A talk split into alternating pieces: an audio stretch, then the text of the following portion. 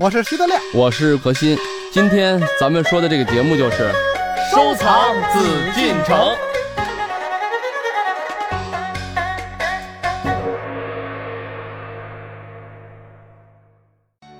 欢迎各位来关注我们的《艺海藏家》，我是主持人永峰。我们还是邀请大家呢和我们一起来收藏紫禁城。在我们节目的现场，还是大家非常熟悉的两位嘉宾何徐人也组合。何老师好，大家好，德亮好，大家好。嗯，今天呢，我们要和大家说一说啊，每一个去到故宫的人必要看的一个物品——太和殿的宝座。嗯，德亮，我一说宝座，怎么感觉你好兴奋啊？我还以为你要问我呢。每个人都要去故宫要看的物品是什么呀？我刚想回答是门票。不是，我们今天要和大家说一说啊，这是每一个去到故宫的人必要看的一件文物哈。嗯这个宝座呢，说实话，我还是想要问一下德亮。嗯，哎，德亮，你知道它的全名儿叫什么吗？龙椅，龙椅，这是大家俗称的。九天盘龙椅，九天十地万国无上盘龙椅。全是武侠小说那套。德亮是喜欢看武侠，我知道。哎，我跟大家说一下吧，嗯，这个全名应该叫太和殿修金漆楠木宝座。不是你这应该算是那个学术名称学术不是全称，对吧？嗯，但是呢我们也要告诉大家，这个龙椅，大家俗称的宝座，究竟是用什么来做的？这人家刚才你说的就没道理，人家说的修漆什么这个楠木这个就稍微复杂点，但确实是标准名称。对啊，好，咱们继续说到这个宝座哈。哎，德亮，你以前近距离的观看过它吗？没有，不让进。可能是我小时候形成的印象啊，嗯从那宝座边上可以走过去，嗯它这是绳拦着。啊大家知道了你们还小，暴露了年纪对啊！老头子嘛。来跟我们说一说，您近距离观看它的时候是什么样的感觉？说实话嘛，嗯非常精美，但是稍显陈旧。这个作为我们故宫人，我也不能逃避的问题，就是灰尘稍微多了点儿。但是这个问题呢，我也跟大家解释一下啊，呃，就因为故宫呢，我们采取的是这种全部封闭，只要下班以后是封闭式的这种保安系统，嗯也就是说到了时间。比如五点半以后清场了，我们故宫的这个安保人员也是要撤出来的。检查完每个角落啊，检查完以后是封闭，门都锁上以后呢，它这里面的监控，只要你有人进，它就会报警。毕竟嘛，咱们原来曾经谈过一次嘛，就是说这个从文物保护的这个角度来讲，也确实没有办法做到说晚上啊，不是我们加班能加出来的。因为这个东西，你说我今天晚上去搬走了，我明天来不及搬回来，而且对文物是有损伤，有可能它不像现在的椅子搬来搬去，那这个龙椅很大很沉，嗯金丝楠木，对吧？所以说呢，你现实条件达不到，白天又要开放。原来故宫是全天候开放，全年无休。现在我们的休，并不是我们职工去休息，而是让文物、让大家观赏的这些器物能得到更好的保护。就像我刚才这个跟大家说的，实事求是的讲，很多我们的器物，我们陈设陈列品，只有天气的原因，有气候的原因，还有就是我们没有时间，没有这个条件去保护它。那没有办法，大家每天来北京的人都要来故宫，来故宫的人都想看到这些器物。你说这一个偌大的太和殿没有它的宝座，不可能吧？嗯，但是宝座不可能说今天我给挡上不让大家看，那对于观众来说这是有个一损失所以说好开放，但是那你什么时候去修呢？没有时间，所以这就是矛盾。所以现在我们把时间腾出来。你要问我实际情况，我觉得这个作为我们来讲，这一天太重要了。嗯因为可以对很多很多的器物陈设能进行保护嗯，进行清理啊、除尘，或者有些东西可以去替换、可以去修复啊等等啊。所以说这一天的休息，对于我们来讲，这文物的休息太重要了。所以，如果我们要是从今后再看的话，看到这个宝座，应该就是焕然一新的，是吧？不敢说焕然一新吧，但最少是我们能把原貌，能把尽量忠实于原物当时的精彩，还有经过时间的沉淀嗯所呈现来出来的这种历史的这种效果来呈现给大家，嗯而不会再让别人说，哎呀，太脏了。说到这点，我们心里也很惭愧啊。大家说的对不对？对，嗯，但是没有办法。嗯，这回我想，我们就可以更好的去为大家去呈现咱们说以前的艺术品、以前的文物、以前的文化的精美的东西。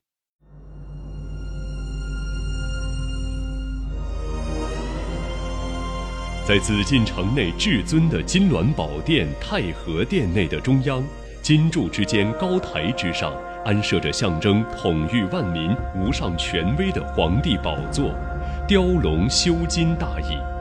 宝座通高一百七十二点五厘米，座高四十九厘米，形体高大，设于高台之上。在太和殿崇高气势的衬托下，更显示出天子皇位的至尊无上。宝座周身雕龙修金上部采用圈椅式椅背，下部承托以宽阔的须弥座式椅座和脚踏，设计均采用最尊贵的形式。十三条金龙分布盘绕于椅背上，其余各部位又雕火珠纹、云纹、卷草纹等，通体罩金箔，并镶红蓝宝石做装饰，极显其尊贵。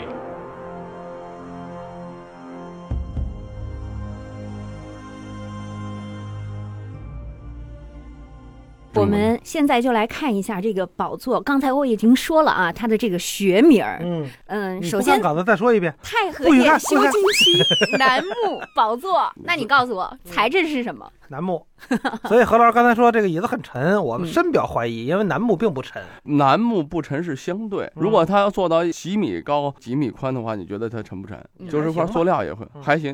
对这个德亮身体好，但是皇上家这个座儿最起码应该也得是什么紫檀、什么黄花梨，为什么要用一个相对便宜的楠木呢？你即使是金丝楠的话，外边一修漆也看不见金丝了。楠木在宫里不一般都是当梁柱用的吗？不很少有家具吧？这对对个实际上啊，大家并不是说完全了解啊。你看太和殿旁边那柜子，嗯是那是紫檀的大柜子，然后雕的龙，上面没有漆。一旦要修漆的话，咱们首先要理解这个东西一旦要上金漆的话，实际上皇帝啊，古人在做东西的时候，比咱们现代人怎么说呢，要实在的很。也就是说，当这个东西修漆的时候，那我材质就像你说了，再好的材质你是看不到的。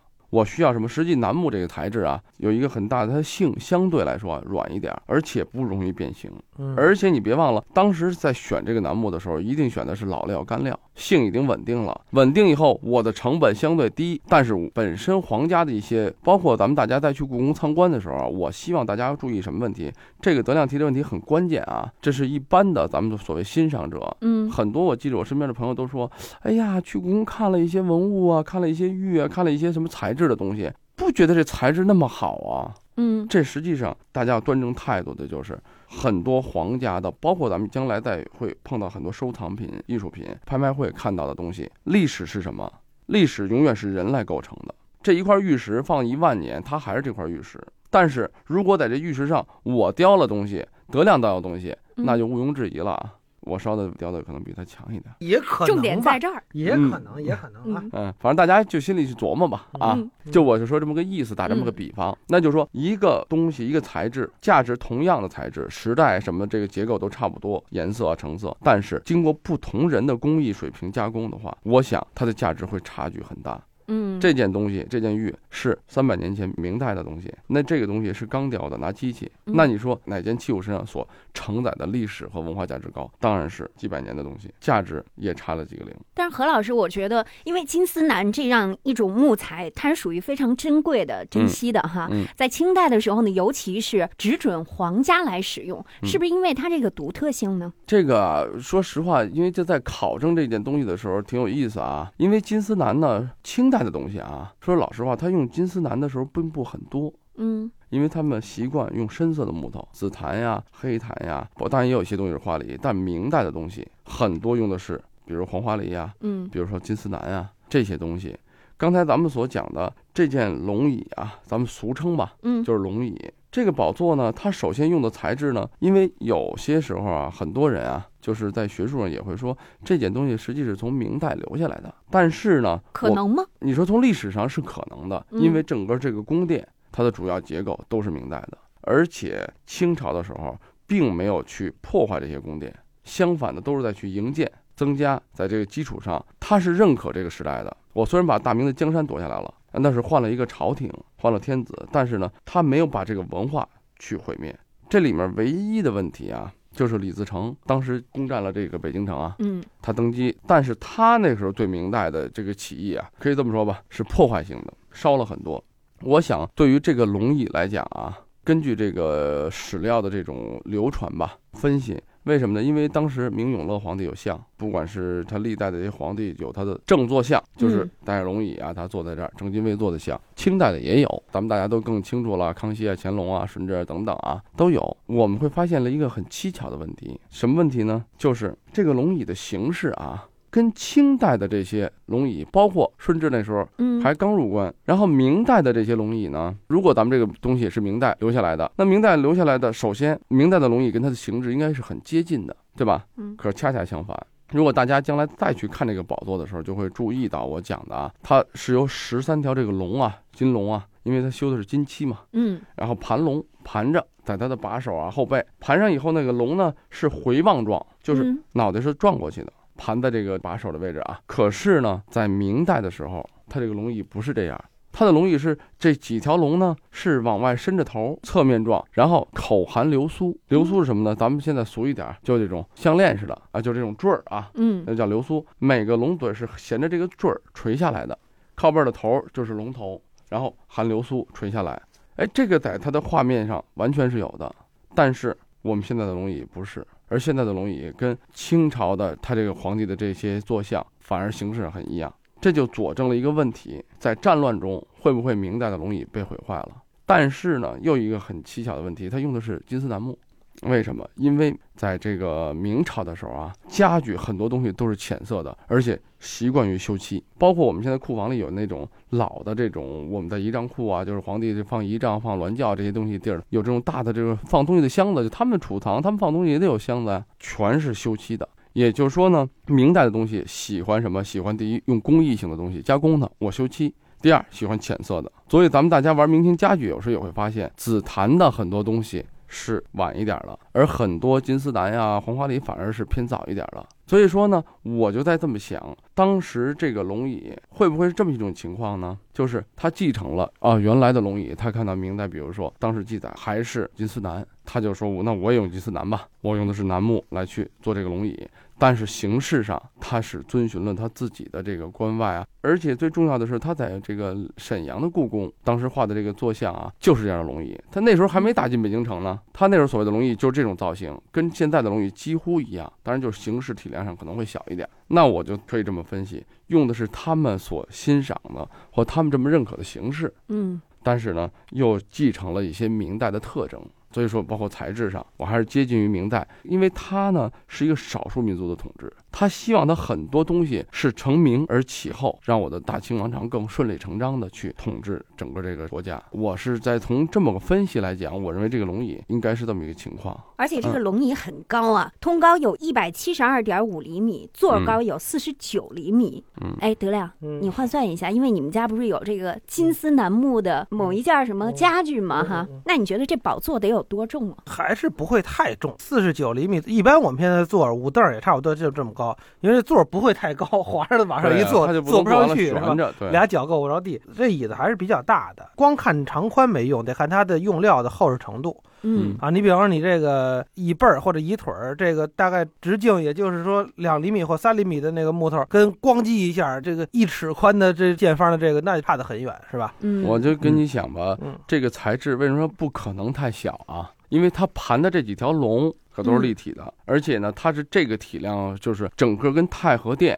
当然还有它的这个后面的屏风啊，整个能配起来。但是太和殿咱们大家都去过，应该很多人都去过，嗯，那么大的一个殿嗯放在这儿不显得过于单调，对，有它工艺的这种繁冗啊，嗯工艺的这种精美的特征，那还有它体量的特征。这个说到大件儿家具啊，我还真见过。那是在想当初，我去云南演出，嗯这个地方叫这个麻栗坡。麻栗坡是一个很有名的地方，是哪儿呢？就是老山前线。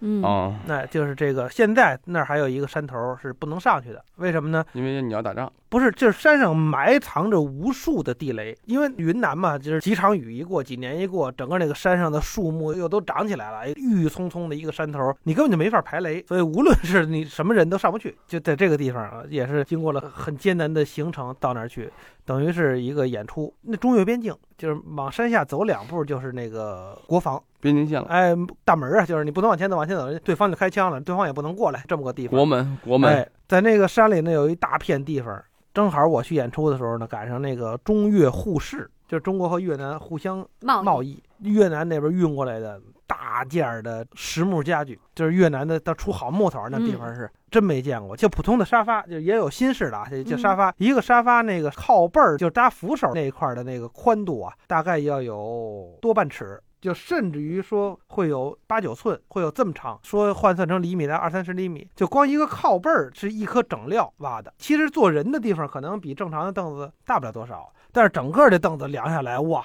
太大了。受不了了，嗯，嗯你想它旁边要宽出多少来？它等于是用硬木做出一个沙发的形状，你想不算贵，很便宜。这个我记得当时啊，一个半人多高的一个整木桩子雕的关公，红木的，才一两千块钱。但是呢，当时想了半天也没买。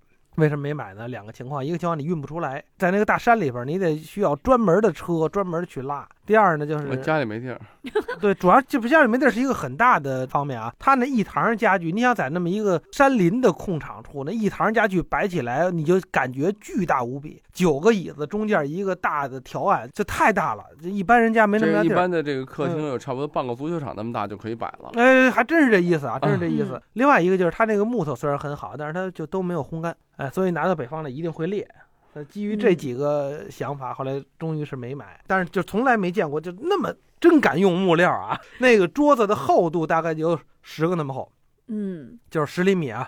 那那桌子嗯板儿就那么厚，你可以想象那桌子腿儿有多粗，哇，都是整料，直接抠，啊嗯确实是有木头啊。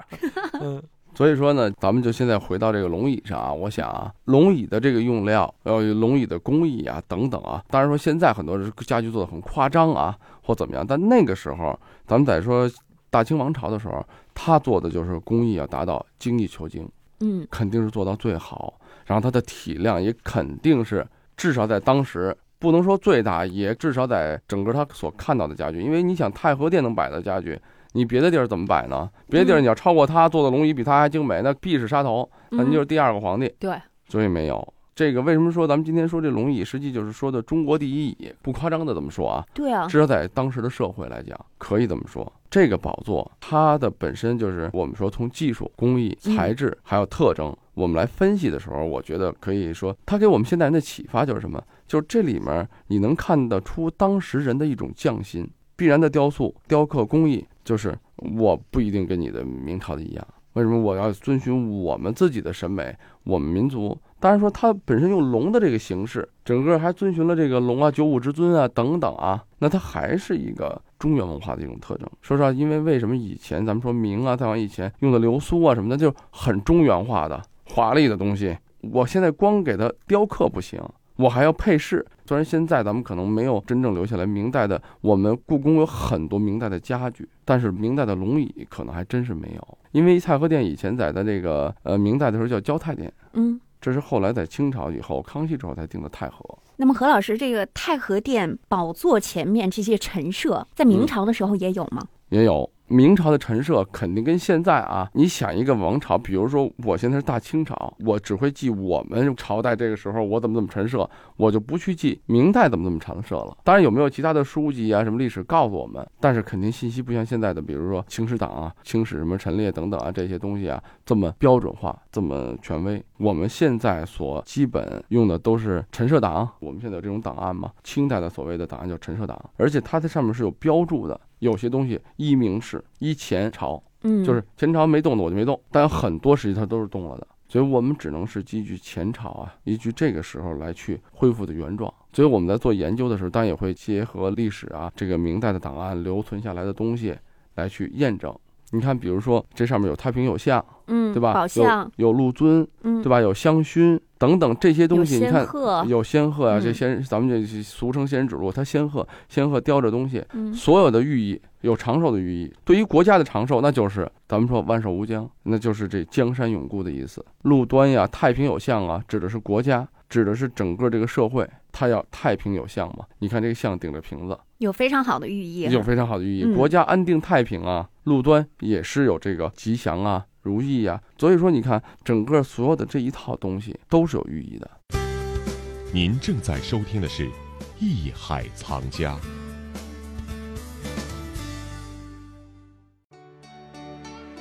在金碧辉煌的金銮殿内，雕龙修砌的皇帝宝座前，陈设有成双成对的宝相、禄端、仙鹤、香筒和四个香炉。这些陈设形象全是想象或传说中的神鸟异兽，或者仿古仪器，都是吉祥、长寿、镇邪、安定之意。那么，每当皇帝升殿，这里所使用的香筒和香炉又会有什么样的作用呢？这里是艺海藏家，我是永峰，让我们待会儿见。